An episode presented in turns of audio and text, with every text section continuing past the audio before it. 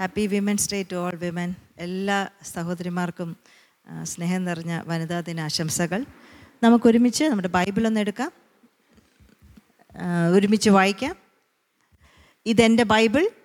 ഈ ദൈവവചനത്തിൽ ഞാൻ ആരാണെന്നും ആരായിരിക്കണമെന്നും ആരായിത്തീരുമെന്നും എഴുതിയിരിക്കുന്നു. ഇതെന്റെ കാലിന് ദീപവും പാതയ്ക്ക് പ്രകാശവുമാകുന്നു. ഇത് വായിക്കുവാനും ധ്യാനിപ്പാനും അനുസരിക്കുവാനും എന്നെ ദൈവത്തിന്റെ കരങ്ങളിൽ സമർപ്പിക്കുന്നു. സ്തോത്രം. ഇന്ന്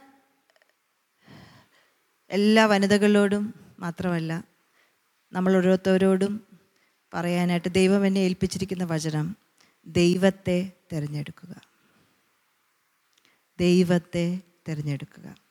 ഒരു പക്ഷെങ്കിൽ നാം അന്ന് സ്നാനപ്പെട്ട സമയം നാം അന്ന് രക്ഷിക്കപ്പെട്ട സമയത്ത് ദൈവത്തെ തിരഞ്ഞെടുത്തു ഞാൻ ദൈവത്തെ തിരഞ്ഞെടുത്തു എന്നും ദൈവമേ ദൈവത്തെ ഞാൻ തിരഞ്ഞെടുത്തു എന്ന് നമുക്കൊരു പക്ഷേ പറയായിരിക്കാം.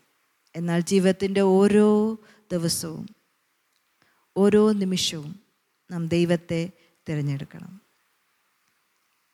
ദുഃഖമുള്ള സമയങ്ങളിൽ സന്തോഷമുള്ള സമയങ്ങളിൽ രോഗമുള്ള സമയങ്ങളിൽ ആരോഗ്യമുള്ള സമയങ്ങളിൽ എല്ലാവരും കൂടുള്ളപ്പോൾ നാം തനിയായിരിക്കുമ്പോൾ നാം എല്ലാവരും ദൈവത്തെ തിരഞ്ഞെടുക്കുക. സ്തോത്രം. ആദ്യത്തെ വനിതയാണ് ദൈവത്തെ തിരസ്കരിച്ച് സാത്താനെ തിരഞ്ഞെടുത്ത ഒരു മനുഷ്യൻ ഒരു വ്യക്തി എന്ന് പറയാം. നാം കാണുന്നു ഉൽപ്പത്തി പുസ്തകം രണ്ടാം അധ്യായത്തിൽ ദൈവം സൃഷ്ടിച്ച ഒരു ഫലത്തെ നോക്കി. ദൈവം തിന്നരുതെന്ന് പറഞ്ഞ ഒരു ഫലം. ദൈവം സൃഷ്ടിച്ച ഒരു ഫലമാണ്. സൃഷ്ടിതാവായ ദൈവം മാറി മാറി നിൽപ്പുണ്ട്. ദൈവത്തിന്റെ സൃഷ്ടിയെ നോക്കി ഇപ്രകാരം അവൾ ഹൃദയത്തിൽ ചിന്തിച്ചു. ആ വൃക്ഷഫലം തിന്മാൻ നല്ലത് കാൺമാൻ ഭംഗിയുള്ളത് ജ്ഞാനം പ്രാപിപ്പാൻ കാമ്യം. ഒന്നിന്റെ ഉൽപ്പത്തി പുസ്തകം രണ്ടാം മൂന്നാം അധ്യായത്തിന്റെ ആറാം വാക്യമാണ് ഞാൻ വായിച്ചത്. ഇങ്ങനെ അവൾ ഹൃദയത്തിൽ ചിന്തിച്ചു. ആ വൃക്ഷഫലം തിന്മാൻ നല്ലത് കാൺമാൻ ഭംഗിയുള്ളത് ജ്ഞാനം പ്രാപിക്കാൻ കാമ്യം. അതുകൊണ്ട് ദൈവത്തെ നോക്കി ദൈവം അവിടെ ഇല്ലായിരുന്നു. എങ്കിലും ദൈവത്തെ നോക്കി അന്ന് ഹൗവ പറഞ്ഞത് എനിക്ക് ദൈവം വേണ്ട ലോകം മതി. എനിക്ക് ദൈവം വേണ്ട ലോകം മതി. യേശുവിനെയും ബറബാസ് എന്ന് പറഞ്ഞ ഒരു കുറ്റവാളിയെയും മുമ്പിൽ നിർത്തിയിട്ട് പീലാത്തോസ് ചോദിച്ചു മത്തായ സുശേഷം ഇരുപത്തിയേഴാം അധ്യായത്തിൽ നാം കാണുന്നു യേശുവിനെ വേണോ ബറബാസിനെ വേണോ? യേശുവിനെ വേണോ? ബറബാസിനെ വേണോ? സ്വർഗത്തിൽ നിന്ന് ഇറങ്ങി വന്ന ജീവന്റെ അപ്പമായ യേശുവിനെ വേണോ? കുറ്റവാളിയായ ബറബാസിനെ വേണോ? നിങ്ങളുടെ രോഗം സൗഖ്യമാക്കിയ യേശുവിനെ വേണോ? അതോ സമൂഹത്തിൽ കുറ്റങ്ങൾ ചെയ്ത ബറബാസിനെ വേണോ? ഞാൻ വിശ്വസിക്കുന്നു ഓരോ ദിവസവും നാമും ആ ചോദ്യം അഭിമുഖീകരിച്ചുകൊണ്ടിരിക്കുന്നു. ബറബാസ് ഒരു വ്യക്തിയായ ഒരു പക്ഷേ നമ്മുടെ മുമ്പിൽ വരത്തില്ലായിരിക്കാം. പല ജീവിത അനുഭവങ്ങളായി പല വസ്തുക്കളായി പല വ്യക്തികളായി ഇപ്പോഴും എന്നും ദൈവം നമ്മളോട് ചോദിക്കുന്നൊരു ചോദ്യമുണ്ട്. നിനക്ക് എന്നെ വേണോ? ലോകത്തെ വേണോ? ഒരു പക്ഷേ കഴിഞ്ഞ ആഴ്ച ചിലരൊക്കെ ഏതെങ്കിലും ഒരു അവസരങ്ങളിൽ അല്ലെ കഴിഞ്ഞ മാസമായിരിക്കാം അല്ലെ കഴിഞ്ഞ വർഷമായിരിക്കാം ഏതൊക്കെ ജീവിത അനുഭവങ്ങളിൽ യേശുവിനെ അല്പനേരത്തേക്ക് മാറ്റിവെച്ച ചിലരൊക്കെ നമ്മുടെ ഇടയിൽ കാണും. അതിനാൽ ഒരുപക്ഷെ ഞാനും കണ്ടിരിക്കാം. എന്നാൽ ഇന്നും ദൈവം നമ്മളോട് ചോദിക്കുന്നത് അത് നിർത്തി യേശുവിനെ വേണോ? ബറബാസിനെ വേണോ? അന്യോന്യം ഒന്ന് ചോദിച്ചേ യേശുവിനെ വേണോ? ബറബാസിനെ. അടുത്തിരിക്കുന്ന ആളോടൊന്ന് ചോദിച്ചേ യേശുവിനെ വേണോ? ബറബാസിനെ വേണോ? ഞാൻ വിശ്വസിക്കുന്നു. നമ്മളുടെ ഉത്തരം യേശുവിനെ മതി ദൈവത്തെ മതി എന്നായിരിക്കണം. ആയിരിക്കും എന്ന് ഞാൻ ചിന്തിക്കുന്നു. യേശുവിനെ നാം തിരഞ്ഞെടുക്കുമ്പോൾ ദൈവത്തെ നാം തിരഞ്ഞെടുക്കുമ്പോൾ നാം തിരഞ്ഞെടുക്കുന്നത് ദൈവത്തിലൂടുള്ള സ്വാതന്ത്ര്യത്തെയാണ്. ദൈവത്തിലൂടെയുള്ള നിത്യജീവനെ മാത്രമല്ല ദൈവത്തിലൂടെ നമുക്ക് തരുന്ന ജീവിതത്തെയാണ് ജീവനെയാണ് നാം തിരഞ്ഞെടുക്കുന്നത്. ദൈവത്തെ തിരഞ്ഞെടുക്കുമ്പോൾ നാം തിരഞ്ഞെടുക്കുന്നത് ജീവനെയാണ്. ഹവായും ആദാമും ജീവനില്ല ഇല്ലാത്ത വ്യക്തിയായിരുന്ന സമയത്ത് നാം വായിക്കുന്നു ദൈവം ജീവശ്വാസം അവന്റെ മൂക്കിൽ ഊതി അവൻ ജീവനുള്ള വ്യക്തിയായി തീർന്നു. എന്ന് പറഞ്ഞാൽ ദൈവം നമ്മുടെ ജീവിതത്തിൽ ഉള്ളതുകൊണ്ടാണ് നമ്മുടെ ജീവിതത്തിൽ ജീവനുള്ളത്. നമുക്ക് ജീവനുള്ളത് ദൈവം നമ്മളോടുകൂടെ ഉള്ളത് കൊണ്ടാണ്. ദൈവം തന്ന ജീവനാണ് നമ്മളിലുള്ള ജീവൻ. അപ്പോൾ ദൈവത്തെ നാം ഓരോ ദിവസവും ഓരോ നിമിഷവും തിരഞ്ഞെടുക്കുമ്പോൾ നമുക്ക് ലഭിക്കുന്നത് ദൈവം തരുന്ന ജീവനാണ്. ജീവിതം ഒരു പക്ഷേ ജീവിക്കാൻ അനുയോജ്യമായിരിക്കത്തില്ല. എന്നാൽ ദൈവത്തെ നാം തിരഞ്ഞെടുക്കുമ്പോൾ നമുക്ക് ലഭിക്കുന്നത് ദൈവത്തിൽ നിന്നുള്ള ജീവനാണ്. സ്തോത്രം. ഹൗവ തോറ്റ സമയത്ത് ബൈബിളിൽ യേശുവിനെ തിരഞ്ഞെടുത്ത ദൈവത്തെ തിരഞ്ഞെടുത്ത അനേക സ്ത്രീകളുണ്ട്. പ്രതികൂലങ്ങളുടെ മധ്യത്തിൽ ഒറ്റപ്പെടലിന്റെ മധ്യത്തിൽ പാപത്തിന്റെ മധ്യത്തിൽ ഭയത്തിന്റെ മധ്യത്തിൽ ഇരുട്ടിന്റെ മധ്യത്തിൽ ദൈവത്തെ തിരഞ്ഞെടുത്ത ചില സ്ത്രീകളുണ്ട് ബൈബിളിൽ. അതാണ് നമുക്ക് ഇന്ന് നോക്കാനായിട്ട് ഞാൻ ആഗ്രഹിക്കുന്നത്. ആദ്യമായി നാം നോക്കുന്നത് എസ്തേറിനെയാണ്. എസ്തേറിന്റെ പേരിൽ ഒരു പുസ്തകം പഴയ നിയമത്തിലുണ്ട്. പല സ്ത്രീകളുണ്ടെങ്കിലും എസ്തേറിനെ നമുക്ക് അല്പസമയത്തേക്കൊന്ന് ചിന്തിക്കാം. എസ്തേറിനെ ഞാൻ തിരഞ്ഞെടുക്കാൻ കാര്യം എസ്തേർ ഒരു അനാഥ പെൺകുട്ടിയായിരുന്നു. അവൾക്ക് അച്ഛനില്ല അവൾക്ക് അമ്മയില്ല. അവളെ വളർത്തിയത് അവിടെ കസിൻ അവിടെ ബന്ധുവായ മോർദേക്കായി എന്ന് പറഞ്ഞ വിശുദ്ധനും വിശ്വസ്തനും ദൈവഭക്തനും തന്റെ ജനങ്ങൾക്ക് നല്ലത് വരണമെന്ന് ചിന്തിക്കുന്ന തന്റെ കുടുംബത്തിലുള്ളവർക്ക് നല്ലത് വരണമെന്ന് ചിന്തിക്കുന്ന ഒരു സൽസ്വഭാവിയായ ഒരു ഒരു സ്വാർത്ഥതയില്ലാത്ത ഒരു വ്യക്തിയാണ് എസ്തേറിനെ പിതാവായി വളർത്തിയത്. സ്തോത്രം. എസ്തേറിനെ ചിന്തിക്കുമ്പോൾ നമുക്കൊക്കെ അച്ഛനെ കാണണം അമ്മയെ കാണണം.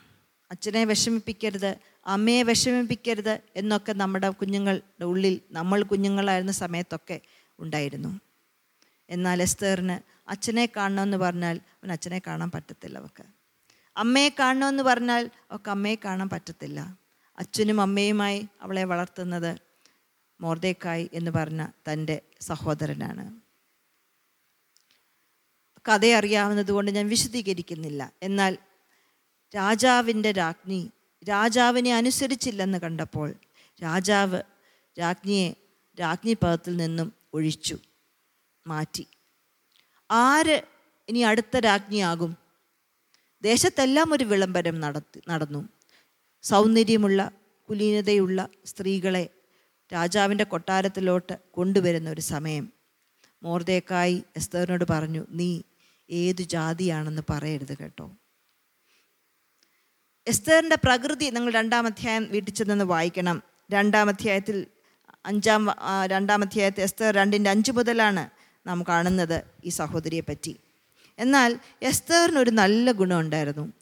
അവിടെ പ്രാകൃ പ്രകൃതിയായിരിക്കാം അവിടെ നേച്ചറായിരിക്കാം ആരവളെ കണ്ടോ അവർക്കെല്ലാം എസ്തേറിനോട് കൃപ തോന്നുമായിരുന്നു. അനാഥത്വത്തിന്റെ ഭാരങ്ങൾ വിഷമങ്ങൾ കൃപയുടെ ഒരു സ്വഭാവം അവളിൽ നിന്ന് ചോർത്തിയെടുത്തില്ല മോഷ്ടിച്ചെടുത്തില്ല. ഒരു പക്ഷെങ്കിൽ ദൈവാശ്രയമുള്ള മോർദേക്കായി അവളെ വളർത്തിയത് കൊണ്ടായിരിക്കാം. അവൾ കാണുന്നവർക്കെല്ലാം അവളോട് ഒരു കൃപ തോന്നി. അതിലുപരിയായി ദൈവം അനാഥരുടെയും വിധവമാരുടെയും ദൈവമാണ്. അവളെ ശുശ്രൂഷിക്കാനായി അവളെ ഏൽപ്പിച്ച ഷണ്ണന് അവളോട് കൃപ തോന്നി. കാണുന്നവർക്കെല്ലാം അവളോട് കൃപ തോന്നി. അവളുടെ ഊഴം വന്നപ്പോൾ രാജസന്നിധിയിൽ ചെന്നപ്പോൾ രാജാവിനും ബാക്കിയുള്ള എല്ലാ സ്ത്രീകളെക്കാളും ഇവളോട് കൃപ തോന്നി ഇവളെ രാജ്ഞിയാക്കി. അതുമാത്രമല്ല അന്ന് എസ്തേറിന്റെ പേരിൽ ഒരു വിരുന്ന് അവൻ രാജ്യമൊക്കെയും കൊടുത്തു. പ്രഭുക്കന്മാർക്കൊക്കെ രാജാവിന്റെ ഭണ്ണാരത്തിൽ നിന്ന് രാജാവിന്റെ ഔദാര്യത്തിനനുസരിച്ച് എല്ലാവർക്കും സമ്മാനം കൊടുത്തു. എല്ലാവരും പറഞ്ഞു കാണും എന്തോ ഒരു ഭാഗ്യവതി. അനാഥ പെൺകുട്ടി രാജാവിന്റെ രാജ്ഞിയായെന്ന് മാത്രമല്ല രാജാവ് ഈ അനാഥ പെൺകുട്ടിയായി രാജ്ഞിയായി മാറി ഈ അനാഥ പെൺകുട്ടിയുടെ പേരിൽ രാജ്യമെങ്കും ഒരു വിരുന്ന് ഒരു വിരുന്ന്. ചിന്തിക്കാൻ പറ്റുമോ? രാജ്യമെങ്കും എസ്തേറിന്റെ പേരിൽ ഒരു വിരുന്ന് ലഭി കൊടുക്കുന്നത് ആര് കണ്ടു? എന്നാൽ കുറേ കഴിഞ്ഞപ്പോൾ എസ്തേറിന് മനസ്സിലായി തന്റെ ജീവിതത്തിലെ സുഖ സൗകര്യങ്ങൾ അവൾ തിരഞ്ഞെടുക്കുമോ? തന്റെ ജീവൻ മാത്രം തിരഞ്ഞെടുക്കുമോ? അതോ ദൈവത്തെ അവൾ തിരഞ്ഞെടുക്കുമോ? അധികം നാൾ കഴിയുന്നതിന് മുമ്പേ മോർദേക്കായി ഒരു ദൂതുമായി ഒരു മോർദേക്കായുടെ ഒരു ദൂത് ഒരു വാർത്ത ഒരു ഒരു ഒരു വർത്തമാനം എസ്തേർ കേട്ടു. നാലാം അധ്യായത്തിലാണ് നാം അത് കാണുന്നത്. എസ്തേർ കേട്ട വാർത്ത തൻ യഹൂദ ജനത്തെ മുഴുവനും കൊന്നൊടിക്കാനായിട്ട് ഹാമാൻ ഇറങ്ങിത്തിരിച്ചു. ഹാമാൻ ആരാണെന്നൊരു പക്ഷേ എസ്തേറിന് മനസ്സിലായി കാണാം. എസ്തേറിന് അറിയാം. രാജാവിന്റെ അടുത്ത ഒരു അടുത്ത് പ്രവർത്തിക്കുന്ന ഒരു വ്യക്തിയാണ്. ഹാമാൻ ഇറങ്ങിത്തിരിച്ചു. ആരെ കൊല്ലാൻ? എല്ലാ യഹൂദ ജനത്തെയും കൊല്ലാൻ. മോർദേക്ക ഇപ്രകാരം പറഞ്ഞു ഈ സമയത്ത് നീ മിണ്ടാതിരുന്നാൽ ദൈവജനത്തിന് മറ്റൊരിടത്തു നിന്ന് രക്ഷ വരും. എന്നാൽ നീയും നിന്റെ കുടുംബവും നശിച്ചു പോകും എന്ന് പറഞ്ഞാൽ എസ്തേറിന് മിണ്ടാതിരിക്കാൻ ഒരു പ്ലാൻ ഉണ്ടെന്ന് ഒരു പക്ഷെങ്കിൽ മോർദേക്കായ്ക്ക് മനസ്സിലായി കാണാം. എസ്തർ ഏത് ജാതിയിൽ നിന്നുള്ളതാണെന്ന് ഇതുവരെയും അവൾ വെളിപ്പെടുത്തിയിട്ടില്ല. യഹൂദാ ജനത്തിൽ നിന്നുള്ളതാണ് ഇതുവരെയും അവൾ വെളിപ്പെടുത്തിയിട്ടില്ല. ഇനിയും നീ വെളിപ്പെടുത്താതിരുന്നാൽ ഇസ്രയേലിന് മറ്റൊരുത്തു നിന്ന് രക്ഷ വരും. ആകപ്പാടെ അവക്കൊരു അനിശ്ചിതാവസ്ഥയാണ് എന്ത് ചെയ്യണം? ആശയക്കുഴപ്പം. നാം ആഴെ എപ്പോഴെങ്കിലും അപ്രകാരമുള്ളൊരു ഒരു പ്രതിസന്ധിയിൽ വന്നിട്ടുണ്ടോ? ഒരു തീരുമാനമെടുക്കണം. തീരുമാനമെടുത്താൽ അങ്ങോട്ട് പോയാൽ പ്രശ്നം ഇങ്ങോട്ട് പോയാൽ പ്രശ്നം. മുമ്പോട്ട് പോയാൽ പ്രശ്നം പുറകോട്ട് പോയാൽ പ്രശ്നം.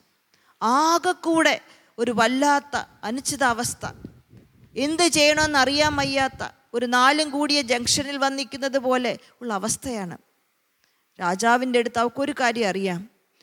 രാജാവ് വിളിക്കാതെ ആരെങ്കിലും രാജസന്നിധിയിൽ ചെന്നാൽ അന്ന് ആ വ്യക്തി മരിക്കും.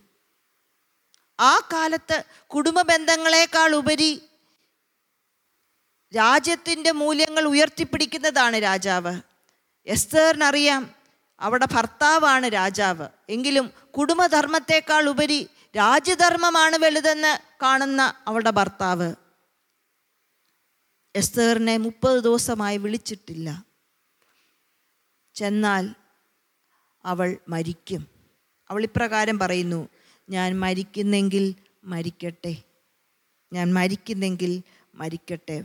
നാലാം അധ്യായത്തിന്റെ പതിനഞ്ചും പതിനാറും വാക്യമാണ് ആർക്കെങ്കിലും വായിക്കാം. നാലിന്റെ എസ്തർ നാലിന്റെ പതിനഞ്ചും പതിനാറും. അതിന് എസ്തർ മൊർദഖായിയോട് മറുപടി പറവാൻ കൽപ്പിച്ചത് നീ ചെന്ന് ശൂഷനിൽ ഉള്ള എല്ലാ യഹൂദന്മാരെയും ഒന്നിച്ചു കൂട്ടി നിങ്ങൾ മൂന്ന് ദിവസം രാവും പകലും തിന്നുകയോ കുടിക്കുകയോ ചെയ്യാതെ എനിക്ക് വേണ്ടി ഉപവസിപ്പീൻ. ഞാനും എന്റെ ബാല്യക്കാരത്തികളും അങ്ങനെ തന്നെ ഉപവസിക്കും. പിന്നെ ഞാൻ നിയമപ്രകാരമല്ലെങ്കിലും രാജാവിന്റെ അടുക്കൽ ചെല്ലും. ഞാൻ നശിക്കുന്നുവെങ്കിൽ നശിക്കട്ടെ. സ്തോത്രം.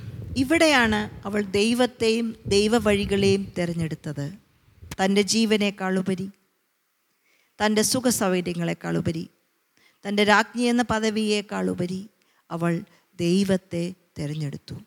ജീവൻ പോകുന്ന കളിയാണിത്. ജീവൻ പോകുന്ന കളിയാണിത്. മോർദേക്കായി എസ്തേറിനോട് പറഞ്ഞപ്പോൾ അവൾ പറയുന്ന മറുപടി നീ പ്രാർത്ഥിക്ക. ശൂഷനിലുള്ള എല്ലാ യഹൂദാജനവും പ്രാർത്ഥിക്ക്. ഞാൻ രാജാവിന്റെ സന്നിധിയിൽ ചെല്ലും. മരിക്കുന്നെങ്കിൽ മരിക്കട്ടെ. സ്തോത്രം. ഇപ്രകാരം ജീവനും മരണവും മുമ്പിൽ നിൽക്കുമ്പോൾ ദൈവത്തെ തെരഞ്ഞെടുത്ത എസ്തറാണ് നാം കാണുന്നത്. ദൈവം കൊടുക്കാത്ത ഒരു ജീവനെ ആഗ്രഹിച്ചാണ് ദൈവം കൊടുക്കാൻ ആഗ്രഹിക്കാത്ത അന്ന് കൊടുക്കാൻ ആഗ്രഹിക്കാത്ത ഒരു ജ്ഞാനത്തെ ആഗ്രഹിച്ചാണ് ഒരു ജീവിതത്തെ ആഗ്രഹിച്ചാണ് ദൈവത്തെ വേണ്ട എന്ന് അന്ന് ഹൗവ ഏതൻ തോട്ടത്തിൽ വെച്ച് പറഞ്ഞെങ്കിൽ ഇന്ന് നാം വായിച്ചത് എസ്തർ ദൈവത്തെ വേണമെന്ന് എല്ലാ സുഖസൗകര്യങ്ങളും ഉള്ളപ്പോൾ. രാജ്ഞിയുടെ കിരീടം അവിടെ തലയിൽ നിൽക്കുമ്പോൾ അവൾ പറഞ്ഞു എനിക്ക് വേണ്ടത് ദൈവത്തെയാണ്. എനിക്ക് വേണ്ടത് ദൈവജനത്തിന്റെ നന്മയാണ്. എന്റെ ജീവനേക്കാൾ ഉപരി എന്റെ സുഖസൗകര്യങ്ങളെക്കാൾ ഉപരി എന്റെ നന്മകളെക്കാൾ ഉപരി എന്നെ രാജ്ഞി എന്ന് വിളിക്കുന്ന എന്നെ ഘോഷ് എന്നെ എന്നെ പുകഴ്ത്താൻ ഉള്ള ആയിരം ആയിരം ജനങ്ങളെക്കാൾ ഉപരി എനിക്ക് വലിയത് എന്റെ ദൈവത്തെയാണ്. സ്തോത്രം. അവളുടെ ഭർത്താവിനെ മുഖം കാണുന്നതിന് മുമ്പേ അവളും തോഴിമാരും മൂന്ന് ദിവസം ദൈവസന്നിധിയിൽ ഉപവസിച്ചു ദൈവത്തിന്റെ മുഖം അന്വേഷിച്ചു. പ്രിയ സഹോദരിമാരെ ഭർത്താക്കന്മാർ നമ്മൾ സ്നേഹമുള്ളവരായിരിക്കാം.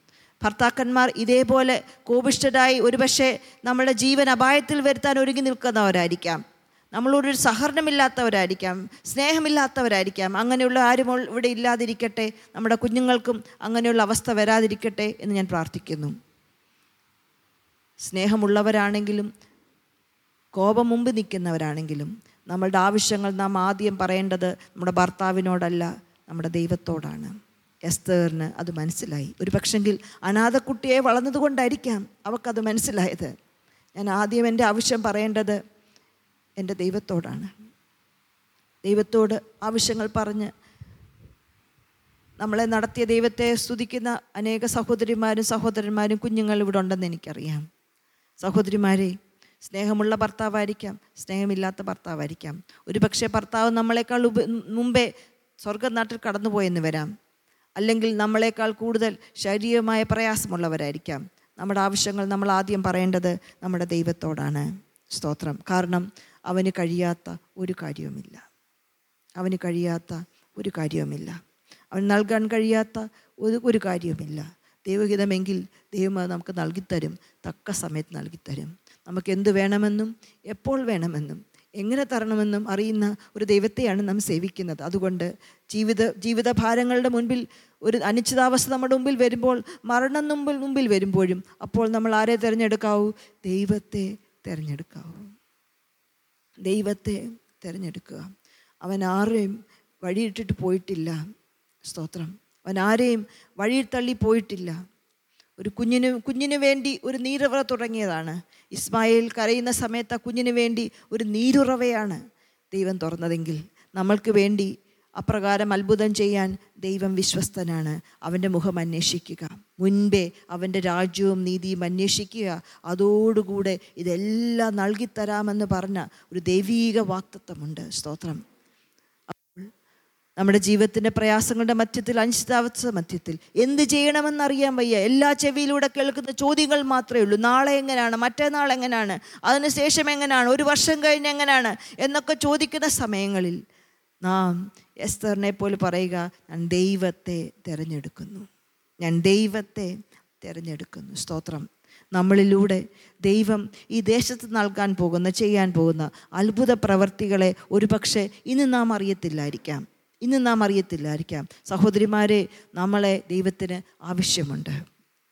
നമ്മളെ ദൈവത്തിന് ആവശ്യമുണ്ട്. സഹോദരന്മാരെ നമ്മെ ദൈവത്തിന് ആവശ്യമുണ്ട്. എന്നും സമയ സമയത്തിന് മുമ്പോ സമയം കഴിഞ്ഞോ ഈ ആരാധനയ്ക്ക് വരുന്ന മാത്രമല്ല ദൈവം നമ്മളെക്കുറിച്ച് ആഗ്രഹിക്കുന്നത്. നാം ആർത്തില്ലെങ്കിൽ കല്ലുകൾ ആർക്കും എന്നല്ലേ ദൈവവചനം. നമ്മുടെ നമ്മൾ ആരാധിക്കുന്നേക്കാൾ എത്രയോ ഉപരിയായിട്ട് ഏഴ് ഏഴ് ഇരുപത്തി ഇരുപത്തിനാല് മണിക്കൂറും എല്ലാ ദിവസവും ദൂതന്മാർ ദൈവത്തെ ആരാധിക്കുന്നു.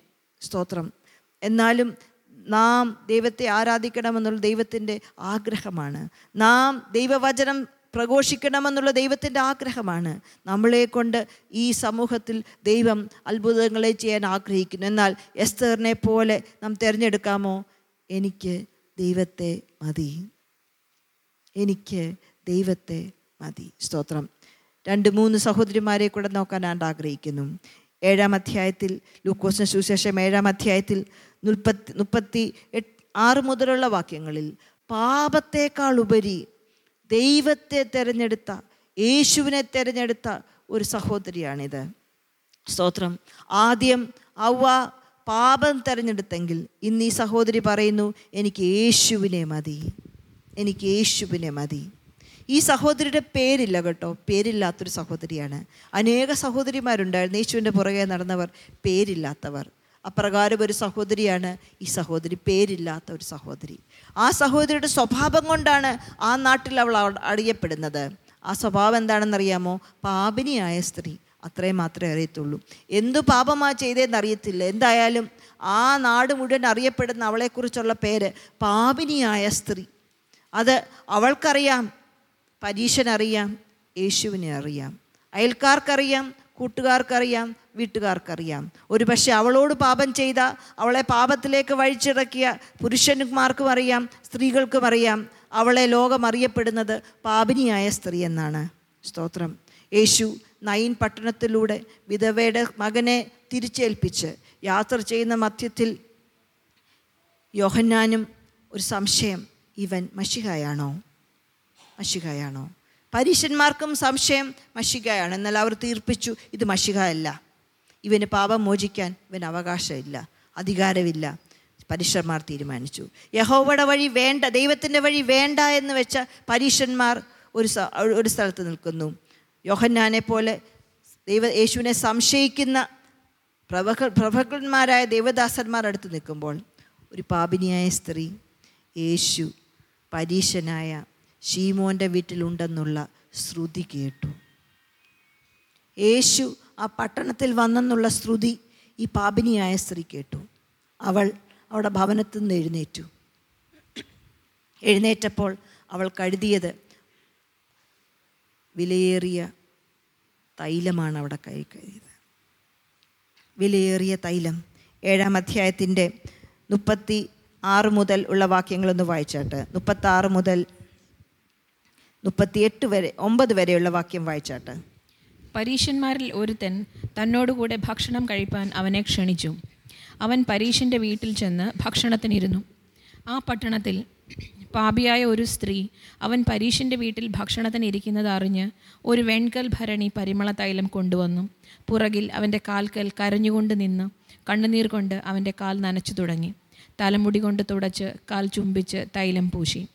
അവനെ ക്ഷണിച്ച പരീശൻ ഇത് കണ്ടിട്ട് ഇവൻ പ്രവാചകനായിരുന്നുവെങ്കിൽ തന്നെ തൊടുന്ന സ്ത്രീ ആരെന്നും എങ്ങനെയുള്ളവളെന്നും അറിയുമായിരുന്നു. അവൾ പാപിയല്ലോ എന്ന് ഉള്ളിൽ പറഞ്ഞു. സ്തോത്രം. അവൾ യേശുവിന്റെ അടുത്ത് വരാൻ യേശുവിന്റെ കാലിൽ കരയാൻ തലമുടി കൊണ്ട് തോർത്താൻ പരിമള തൈലം പൂശാൻ അവൾ കാണിച്ച ധൈര്യം ഇന്ന് നമുക്ക് അറിയത്തില്ല. കാരണം ഇതുപോലെ ലോകം ആരും നമ്മളെ പാപി എന്ന ഒരു പേര് തന്നിട്ടില്ല. കൊള്ളരുതാത്തവളെന്ന് ദൈവ വഴി വിട്ട് നടക്കുന്നവരെന്ന് ആരും നമുക്കൊരു പേര് തന്നിട്ടില്ല. നമ്മുടെ പ്രവൃത്തി നാം മറ്റുള്ള ആരും അറിയാതെ മറച്ചു വെക്കാനും മിടുക്കരാണ്. എന്നാൽ അന്നത്തെ സമൂഹം ഇന്നത്തെ സമൂഹത്തെക്കാളും വ്യത്യസ്തമായിരുന്നു. അവൾ ഒരു ശ്രുതി കേട്ടു. യേശു എന്റെ പട്ടണത്തിൽ വന്നിട്ടുണ്ട്. യേശു എന്റെ പട്ടണത്തിൽ വന്നിട്ടുണ്ട്. അവൾ എന്തു ചെയ്തു? ധൈര്യം സംഭരിച്ച് എല്ലാവരുടെയും മുമ്പിൽ അവളെ തന്നെ യേശുവിന്റെ പാദത്തിൽ സമർപ്പിപ്പാൻ അവൾ അന്ന് തീരുമാനമെടുത്തു. അവളുടെ ധൈര്യം അവളുടെ അവളുടെ താഴ്മ അതുമാത്രമല്ല ജീവനെ ആഗ്രഹിക്കുകയാണ് അവൾ. ഇത്രയും നാളും ഞാൻ ജീവിച്ചത് പാപിയായി. എന്നാൽ ഇന്ന് മുതൽ എനിക്ക് വേണ്ടത് യേശു നൽകുന്ന സമാധാനം യേശു നൽകുന്ന പാപക്ഷമ. അതാണ് അവിടെ ജീവിതത്തിൽ അതാണ് അവിടെ ജീവിതത്തിലെ ജീവനെന്ന് അവൾ മനസ്സിലാക്കി. അവൾ എഴുന്നേറ്റു യേശുവിന്റെ അടുത്ത് ചെന്നു. അവൾ കരയുകയാണ്. എന്തിനാണ് കരയുന്നത്?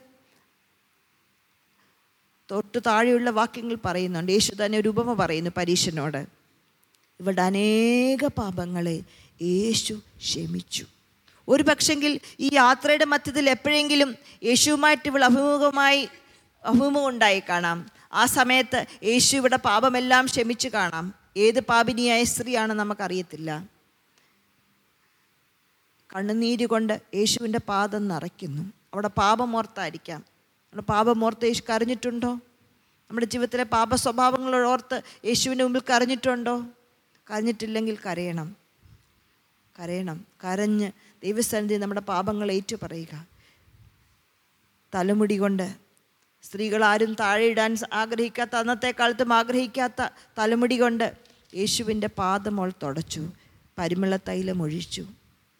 ഈ വേദഭാഗം മൂല്യഭാഷയിൽ വായിക്കുമ്പോൾ ഒരു പ്രാവശ്യമല്ല ആൾക്കാരഞ്ഞത്. കരഞ്ഞത് അവൾ കരഞ്ഞു തൊ- തുടയ്ക്കുന്നു ഒഴിക്കുന്നു പിന്നെയും കരയുന്നു തലമുടി കൊണ്ട് തോർത്തുന്നു പിന്നെയും ഒഴിക്കുന്നു. എത്ര നേരം അവൾ ചെയ്ത് കാണുമെന്നറിയത്തില്ല നാം മനസ്സിലാക്കണം ഒരു സ്ത്രീക്ക് അങ്ങനെ ഒരു പുരുഷന്റെ മുമ്പിൽ പരസ്യമായി ചെയ്യാൻ അനുവാദമില്ലെന്ന്. അതുമാത്രമല്ല റബി എന്ന് വിളിക്കുന്ന ഗുരു എന്ന് വിളിക്കുന്ന ഒരു പുരുഷന്റെ അടുത്ത് ഒരു സ്ത്രീക്ക് അങ്ങനെ ചെല്ലാൻ പറ്റത്തില്ല. അതുമാത്രമല്ല ഒരു പാപിനിയായ ഒരു സ്ത്രീക്ക് ഗുരു എന്ന് വിളിക്കുന്ന റബൂനി എന്ന് വിളിക്കുന്ന ഒരു മനുഷ്യൻ ഒരു ഒരു ഒരു ഒരു ഗുരുവിന്റെ മുൻപിൽ ഇപ്രകാരം പബ്ലിക്കിൽ അതും പരീക്ഷന്റെ ഭവനത്തിൽ ചെല്ലാൻ പറ്റത്തില്ല. അവൾക്ക് മനസ്സിലായി ഈ കടമ്പകളെല്ലാം കടന്നെങ്കിൽ മാത്രമേ എനിക്ക് പാപക്ഷമ എനിക്ക് സമാധാനം ലഭിക്കുകയുള്ളൂ. സ്തോത്രം. യേശു അവളെ നോക്കി പറഞ്ഞു നിന്റെ പാപം ക്ഷമിച്ചിരിക്കുന്നു. സമാധാനത്തോടെ പോകാം. നിന്റെ വിശ്വാസം നിന്നെ രക്ഷിച്ചിരിക്കുന്നു. യേശുവിനെ അതിശയിപ്പിച്ച വിശ്വാസമുള്ള പല സ്ത്രീകളും ബൈബിളിലുണ്ട്. യേശുവിനെ അതിശയിപ്പിച്ച വിശ്വാസമുള്ള പല സ്ത്രീകളും ബൈബിളിലുണ്ട്. ആ കൂട്ടത്തിൽ ഒരാളായി മാറി പേരില്ലാത്ത പാപിനിയായ സ്ത്രീയെ നവര അപരനാമം ലഭിച്ച ലൂക്കോസിന് സുശേഷം ഏഴാം അധ്യായത്തിൽ വായിക്കുന്ന സ്ത്രീ യേശുവിനെ തിരഞ്ഞെടുക്കുക. പാപം നമ്മുടെ വാതുക്കൽ കിടക്കുന്നു എന്നാണ് നിന്റെ വാതുക്കൽ കിടക്കുന്നു എന്നാണ് ദൈവം കൈയിനോട് പറഞ്ഞത് പാപം നമ്മുടെ വാതുക്കൽ കിടക്കുന്ന സമയങ്ങളിൽ വീട്ടിലായിരിക്കാം ജോലിയിലായിരിക്കാം നമ്മൾ യാത്രയിലായിരിക്കാം. സ്തോത്രം. പാപം നമ്മുടെ മുമ്പിൽ വരുമ്പോൾ ഇതോർക്കുക പാപത്തേക്കാൾ ഉപരി ഞാൻ യേശുവിനെ തിരഞ്ഞെടുക്കും. പാപത്തേക്കാൾ ഉപരി നാം യേശുവിനെ തിരഞ്ഞെടുക്കും. സ്തോത്രം. നമ്മുടെ നമ്മുടെ വികാരങ്ങൾ നമ്മളെ കവർന്നു തിന്നിട്ട് നമ്മ ഇപ്പോൾ നമ്മൾ വായിക്കുന്നത് പോലെ ഒരു പിഞ്ചു കുഞ്ഞിനെ പോലും കൊല്ലുവാൻ മനസ്സിന് ദയ കാണിക്കാത്ത ഒരു അത്ര ക്രൂരമായ മനസ്സുള്ള സഹോദരിമാരുടെ മധ്യത്തിലാണ് നാം താമസിക്കുന്നത്. പല പല സഹോദരിമാരുടെ കഥകൾ പത്രധാരണ ദ്വാരം നമ്മൾ വായിക്കുന്നുണ്ട്. ഇപ്രകാരമുള്ള സഹോദരങ്ങളൊക്കെ സഹോദരിമാരൊക്കെ ഒരുപക്ഷെ നമ്മുടെ അയൽക്കാരായിരിക്കാം ചാർച്ചക്കാരായിരിക്കാം കൂട്ടുകാരായിരിക്കാം. നാം ഓർക്കുക നാം ദൈവത്തെ തിരഞ്ഞെടുക്കുക. ശരീരം വിൽക്കുന്ന അനേക സഹോദരിമാർ നമ്മളുടെ ഇടയിലുണ്ട്. ദൈവത്തെ തിരഞ്ഞെടുക്കുക. ദൈവത്തെ തിരഞ്ഞെടുക്കുക. സ്വന്തം ഇഷ്ടങ്ങൾക്ക് പോകാൻ താല്പര്യമുള്ളത് അനേക സഹോദരിമാർ നമ്മളുണ്ട് സ്നേഹത്തെ ദൈവത്തെ തിരഞ്ഞെടുക്കുക.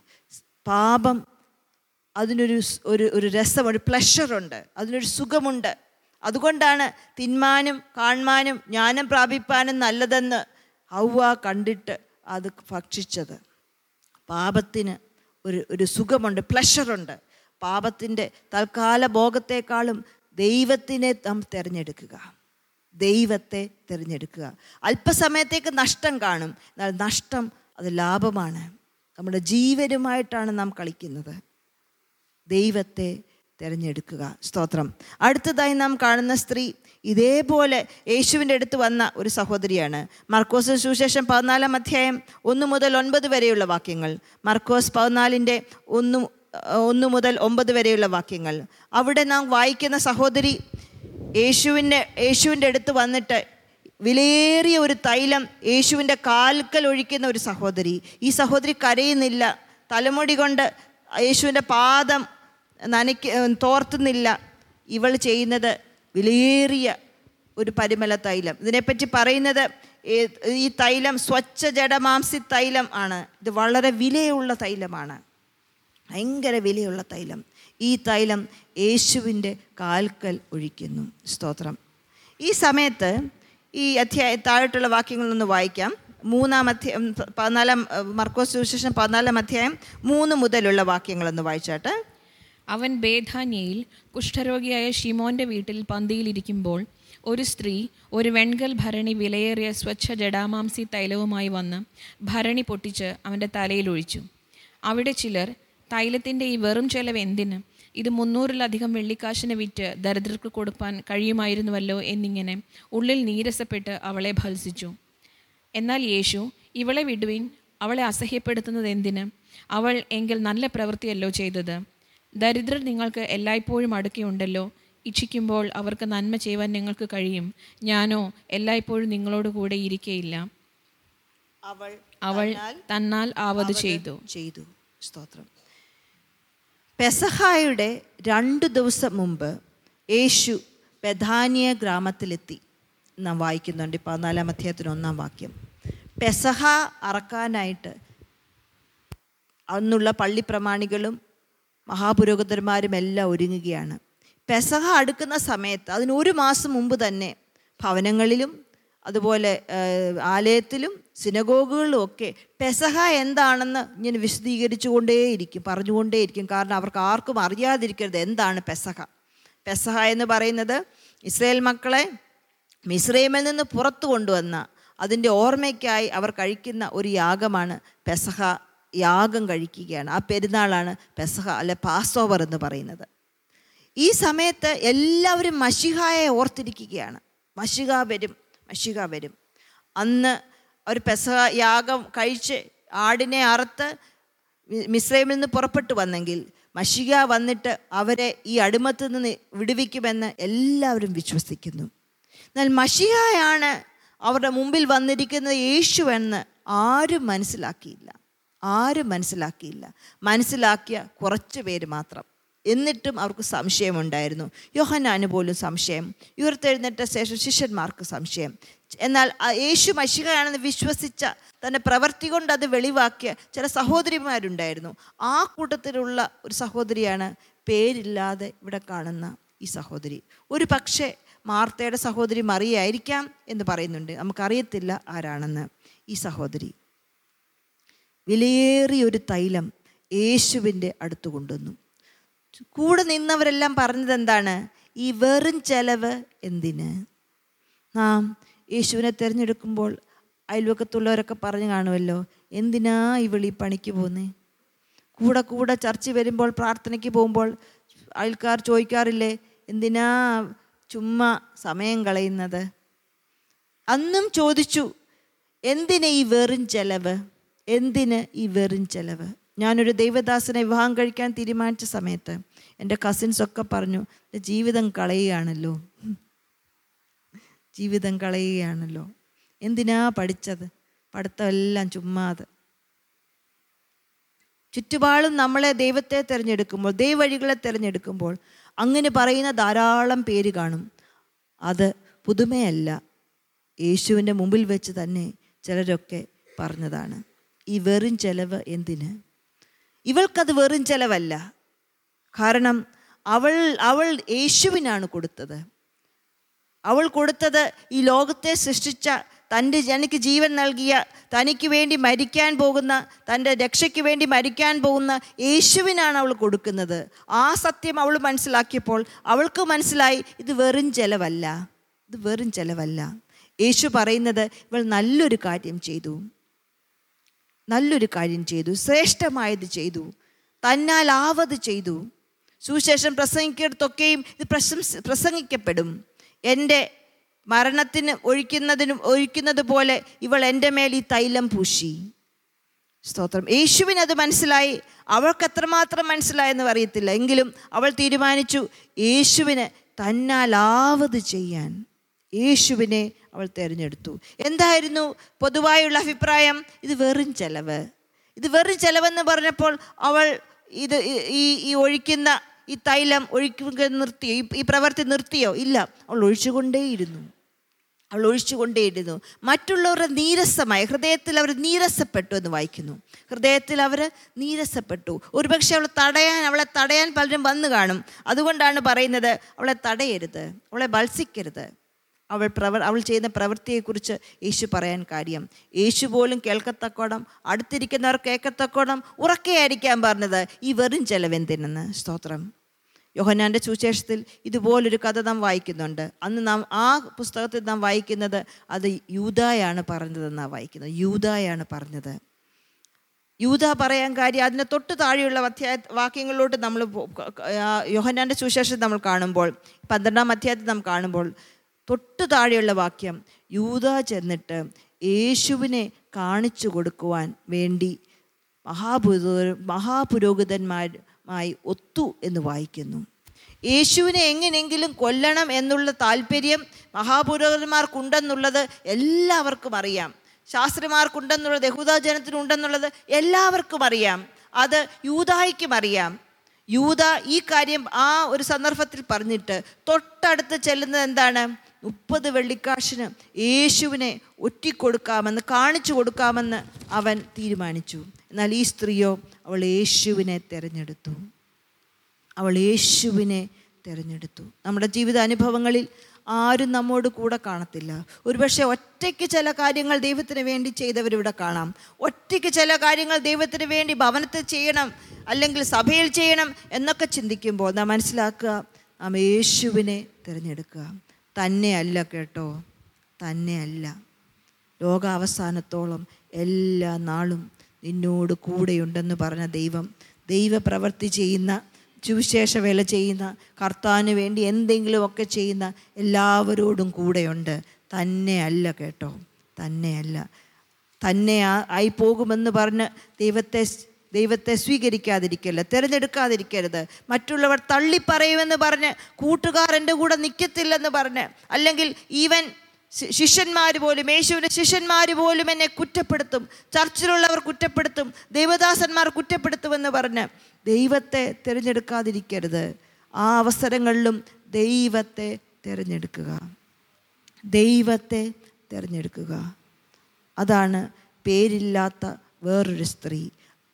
ഒരു വർഷത്തെ മുന്നൂറ് ദിവസത്തെ ശമ്പളം സൂക്ഷിച്ചു വെച്ചിട്ട് അത് മുഴുവനും യേശുവിന്റെ പാദത്തിൽ ഒഴിച്ചു. അത് തിരിച്ചെടുത്ത് കുപ്പിക്കകത്ത് ഒഴിച്ചതായി നാം കാണുന്നില്ല. അത്രയും വിലയുള്ള കാര്യം യേശുവിന്റെ ശരീരത്തൊഴിക്കുന്നു. തന്റെ ഓർമ്മയ്ക്കായി നാം അതിന്നും പ്രസ്താവിക്കുന്നു. രണ്ടായിരം വർഷം കഴിഞ്ഞിട്ടും ഇന്നും അത് പ്രസ്താവിക്കുന്നു. ദൈവം യേശു മടങ്ങി വരുന്ന അന്ന് വരെ.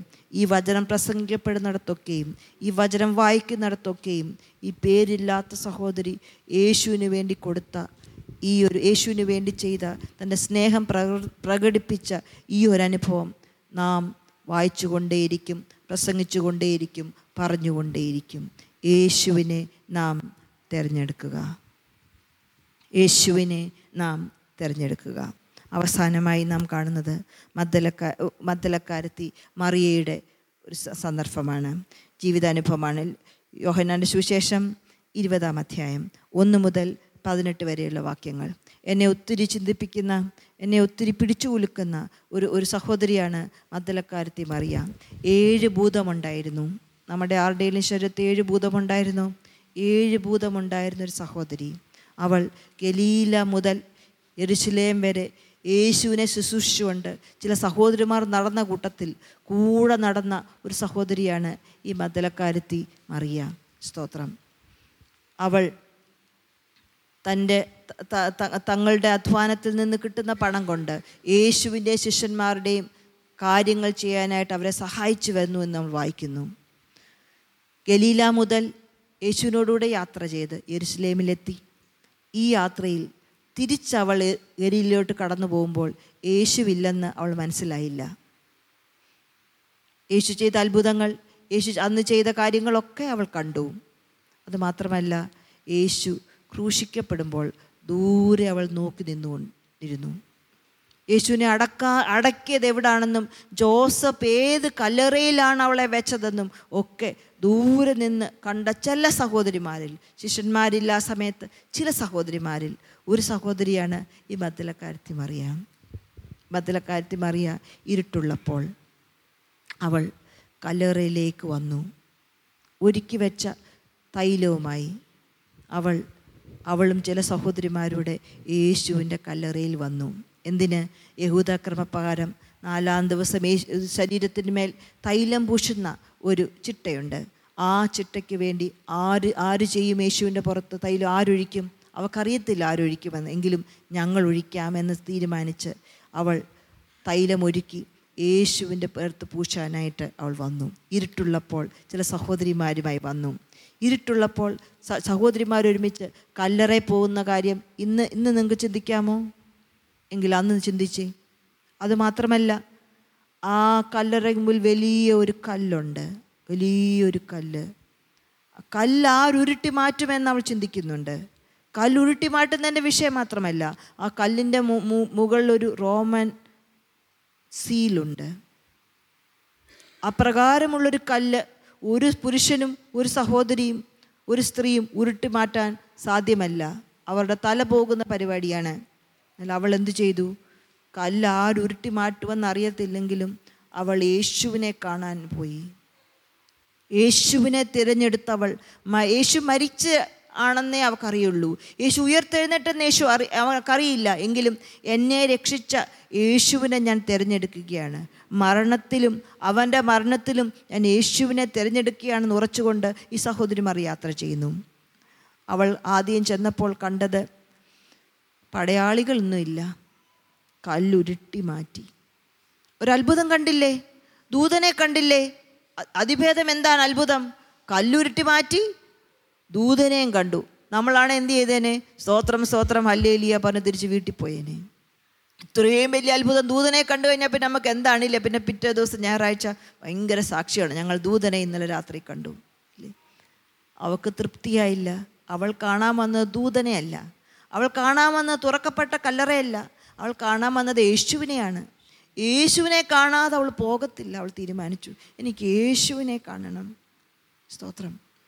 അവൾ ഉയർത്തെഴുന്നേറ്റിരിക്കുന്ന വാർത്ത ഓടിച്ചെന്ന ശിഷ്യന്മാരോട് പറഞ്ഞു ചിലരൊക്കെ ഓടി വന്ന് യേശുവിനെ യേശുവിന്റെ കല്ലറയിൽ വന്നപ്പോൾ അവർ വിശ്വസിച്ചു. കാരണം യേശു കല്ലറയ്ക്കുള്ളിലില്ല തുണികൾ മാത്രമേ ഉള്ളൂ. യേശു ഉയർത്തെഴുന്നേറ്റെന്ന് ചിലർ വിശ്വസിച്ചു. അവരവിടെ നിന്നില്ല അവർ തിരിച്ചു വീട്ടിൽ പോയി. കാരണം അവിടെ നിന്നാൽ റോമൻ പടയാളികൾ ഒരുപക്ഷെ അവരെ അറസ്റ്റിലാക്കിയേക്കാം അവരെ ജയിലിലാക്കിയേക്കാം. അവരവിടെ നിന്നില്ല. അവളുടെ കൂടെ വന്ന സഹോദരിമാരും പോയി. അവൾ അവിടെ നിന്നു കരഞ്ഞുകൊണ്ട് നിന്നു. കരഞ്ഞുകൊണ്ട് നിൽക്കാൻ കാരണം എന്താണ്? എനിക്ക് യേശുവിനെ കാണണം. എനിക്ക് യേശുവിനെ കാണണം. സ്തോത്ര സഹോദരിമാരെ മറ്റുള്ളവർ കിടന്നുറങ്ങുന്ന സമയത്ത് യേശുവിന്റെ മുഖം അന്വേഷിക്കാൻ നമുക്ക് കഴിയുമോ? മറ്റുള്ളവർ ജീവിതത്തിന്റെ തിരക്കുകളിൽ അങ്ങോട്ടും ഇങ്ങോട്ടും നട്ട നട്ടമോടുമ്പം യേശുവിനെ തിരഞ്ഞെടുക്കാൻ പറ്റുമോ? കൂടെ പ്രാർത്ഥിച്ചു പ്രാർത്ഥിച്ചുകൊണ്ടുന്ന സഹോദരിമാരെല്ലാം അങ്ങ് തിരിച്ച് വീട്ടിൽ പോയി. ആ സമയത്തും യേശുവിനെ അന്വേഷിക്കാൻ പറ്റുമോ? ശിഷ്യന്മാരെന്ന് പറയുന്ന അന്നത്തെ ഇപ്പോഴത്തെ ദേവദാസന്മാരായിട്ടുള്ളവർ വിശ്വസിച്ചതും വിശ്വസിക്കാതെയും തിരിച്ച് അവരുടെ പേടി ഭയം കൊണ്ട് തിരിച്ചു പോയി. ആ സമയത്തും യേശുവിനെ അന്വേഷിക്കാൻ പറ്റുമോ? അവൾ യേശുവിനെ കണ്ടു. യേശുവാണെന്ന് അവൾ അറിഞ്ഞില്ല. അവൾ അവൾ വിചാരിച്ചു തോട്ടക്കാരനാണെന്ന്. അവൾ പറഞ്ഞു യജമാനനെ അവന്റെ ശരീരം എവിടാ വെച്ചെന്ന് പറഞ്ഞാൽ ഞാനത് എടുത്തു പൊക്കോളാം. സ്തോത്രം. ഞാനൊരു ചെറിയ കുട്ടിയായിരുന്നപ്പോൾ കോളേജിൽ പഠിക്കുന്ന സമയത്ത് ഈ പ്രസംഗം മണക്കാല പ്രസംഗിക്കുന്നത് കൺവെൻഷൻ പ്രസംഗിക്കുന്നത് ഞാൻ ഓർക്കുന്നുണ്ട്. അന്ന് പറഞ്ഞ ദേവദാസൻ അന്ന് പ്രസംഗിച്ചത് നെയ്ത്തന്റെ വൈഫ് അനുവിന്റെ ഗ്രാൻഡ് ഫാദറാണ് അന്ന് കൺവെൻഷൻ പ്രസംഗിച്ചത്. അദ്ദേഹത്തിന്റെ പ്രസംഗം ഇന്നും എന്റെ ചെവിയിലുണ്ട്. അദ്ദേഹം ഇങ്ങനെ പ്രസംഗിച്ചു. അവളൊരു സ്ത്രീ അല്ലേ ഒരു പുരുഷന്റെ ശവശരീരം എടുക്കാൻ ഒരു സ്ത്രീക്ക് കെപ്പുണ്ടോ? ഒരു പടിയും കൂടെ ഞാൻ ചിന്തിച്ചു. അഥവാ ഈ ശരീരമെടുത്താൽ ഈ ശരീരം കൊണ്ട് അവൾ ഗലീല വരെ പോകുമോ? അവളുടെ ഭവനം ഗലീലയല്ലേ ദീർഘദൂരമുണ്ട് ഇരുസ്ലേമിൽ നിന്ന് ഗലീല വരെ. ഇന്നാണെ കാറുണ്ട് ബസ്സുണ്ട്. അന്ന് നടപ്പാണ് അല്ലെങ്കിൽ കഴുതപ്പുറത്ത്. എത്ര നാൾ ഇവൾ ഭാര യേശുവിന്റെ ശവം ചുമന്നുകൊണ്ട് അവൾ നടക്കും? വെക്കാൻ ഇടമുണ്ടോ? വീട്ടിൽ വെക്കാൻ പറ്റുമോ അവൾക്ക് വേറെ കല്ലറയുണ്ടോ? അവൾ പറഞ്ഞു എവിടാന്ന് വെച്ചാൽ എന്നോടൊന്ന് പറയാമോ? ഞാൻ എടുത്തു കൊണ്ടുപോയിക്കോളാം. യേശു പറഞ്ഞു മറിയേ.